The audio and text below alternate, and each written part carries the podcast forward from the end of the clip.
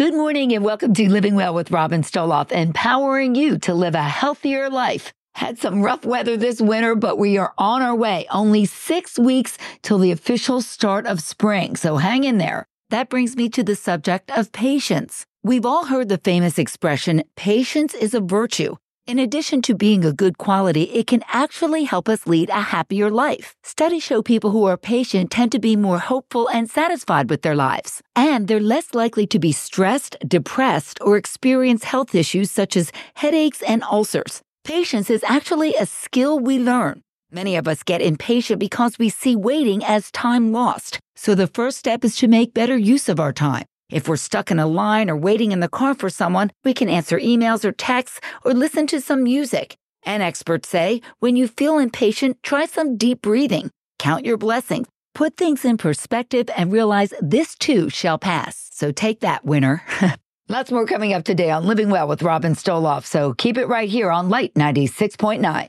We all want to be fit, but you don't just get fit and then stay there. It's an ongoing process. Whether in the gym, outdoors, or at home, being active is a key part of being healthy. And there are some steps we can take to get the most out of our workouts and make them more efficient. Are you basically doing the same workout every time? Our body adjusts to whatever we do.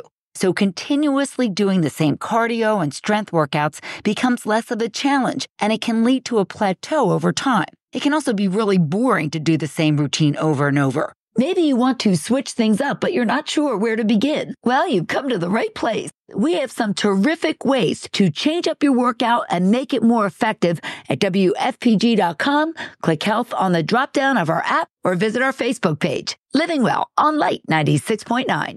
When it comes to a heart attack or cardiac arrest, having an AED or automatic external defibrillator can make a life-saving difference. We can help place AEDs in our community by participating in the 15th annual Red Dress Red Tie event hosted by Atlanticare. It's coming up this Thursday, February 8th at the Carriage House in Galloway. Joining us now is Brittany Knapp. She's the Assistant Vice President of the Heart and Lung Institute at Atlanticare. And Brittany, I am honored once again to be emceeing this event. It's my 15th year as well. So tell us all about it. Well, thanks for having me today. So, sure. Atlanticare established our Heart Hero program back in 2002, and it was just a way to give back to the community and help provide life saving AEDs. So, we place these AEDs throughout our community and we raise half the funds. Atlanticare covers the rest of the costs. And the goal is really to prevent deaths by having these AEDs in public areas in the community anywhere possible. I know AEDs have already saved lives in our community. They have, yes. So it's a worthy cause and it's a fun event. Give us a little background on the event and what that's all about. Yeah, so our biggest fundraiser is the Red Dress Red Tie event, which we are holding at the Carriage House this year, February 8th. Tickets are still available. Listeners can visit atlanticare.org slash red dress. Individuals and organizations can always make donations through the Atlanticare Foundation. We still have raffle tickets as well, and you do not have to be present to win. And it's a wonderful auction with so many terrific items. People are so gracious to donate to this great cause throughout the area. Many of our vendors, just really good folks. We're, we're very lucky and fortunate to live in this community. Again, tickets are available at atlanticare.org slash red dress. And I will be there once again to MC the event, the Red Dress Red Tie reception at the Carriage House this coming Thursday, February 8th. So hope you'll join us for this fun evening and worthwhile cause. Thanks so much, Brittany Knapp, Assistant Vice President of the Heart and Lung Institute at Atlanticare. And you are living well on Light 96.9. Regular health screenings are essential for maintaining good health, especially after the age of 40. These screenings can help detect diseases and conditions early when they are easier to treat. Some of the recommended health screenings for people over 40 include blood pressure, cholesterol, diabetes tests, as well as mammograms for women, prostate screening for men, and colonoscopies for everyone. These tests can help identify risk factors and prevent serious health problems down the road. It's also important to discuss your family history and lifestyle with your doctor to determine which screenings are right for you. Remember, prevention is key to maintaining wellness and good health. By getting regular screenings, we can take control of our lives, reduce our risk of disease and other conditions, and live life to the fullest. Remember, we only go around once. And as the saying goes, if we don't make time for health, we'll have to make time for illness. Living Well on Light 96.9. We all know about the opioid crisis in America. So how can we control pain after surgery with minimal or no opioids?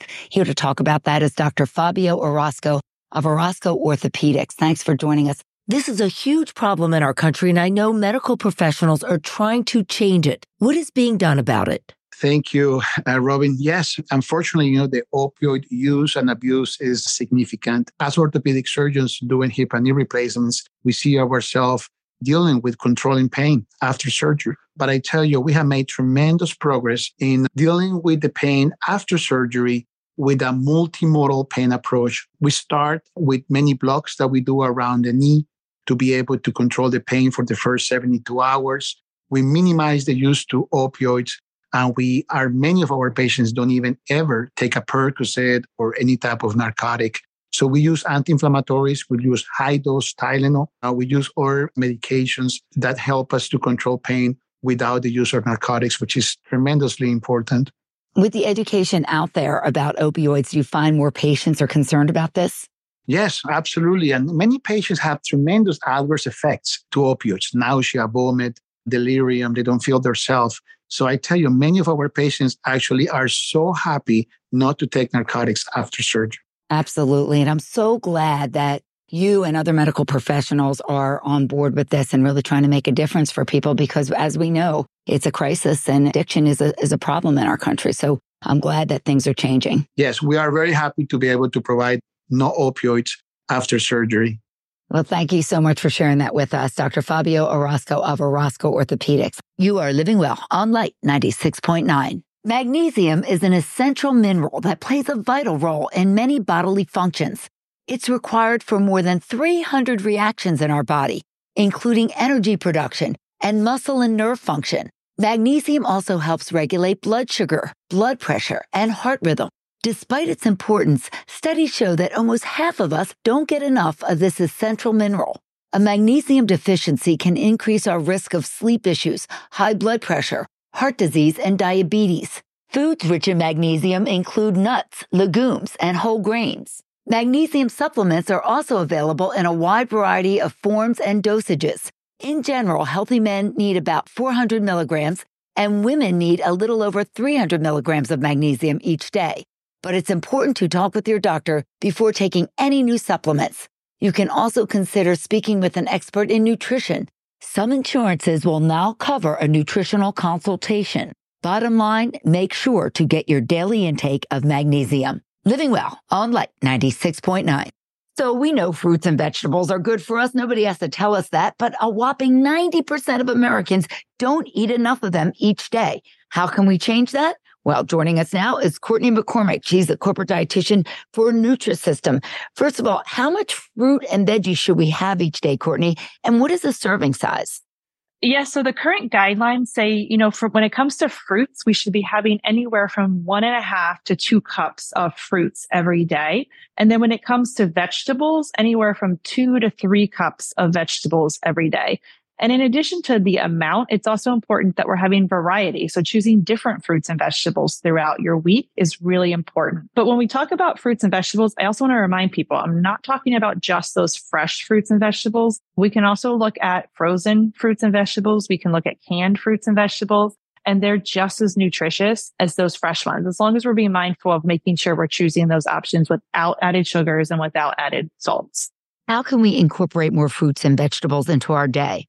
The one thing I always encourage people to do is just start your day with fruit. It's so easy to get fruit in at breakfast, whether you're adding peanut butter and banana slices to a piece of toast or whether you're topping your cereal with berries. You know, they're all great ways to get fruit in first thing in the morning. And if you're rushed in the mornings, just setting a bowl out with some apples and bananas and clementines so you can grab some fruit as you're on your way out the door. You say to challenge yourself to add more fruits and veggies to every meal. Absolutely. So in my house, we kind of make this a game and we try to think about, you know, at every meal, how can we add a veg to our plate? I'm always sauteing spinach and adding it onto those breakfast sandwiches, or, you know, I'm cutting up greens and mixing them in with our pasta dishes. So there's always so many ways you can think about what is that meal you're going to have? And then how do you add some vegetables either in the meal or onto the side of your meal.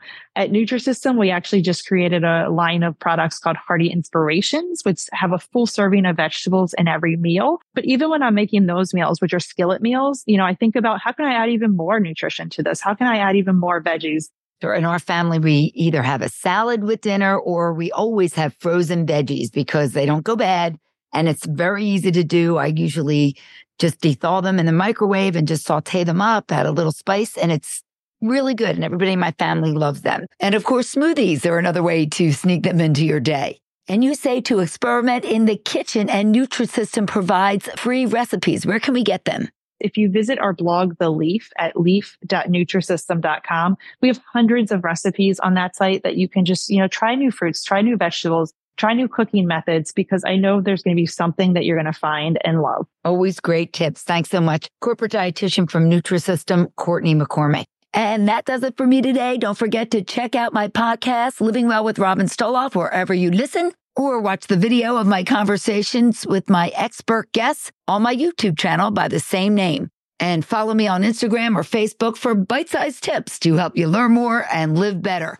Thank you so much for being with me today for Living Well with Robin Stoloff, empowering you to live a healthier life. Join me again next Sunday morning at 10. Until then, keep living well.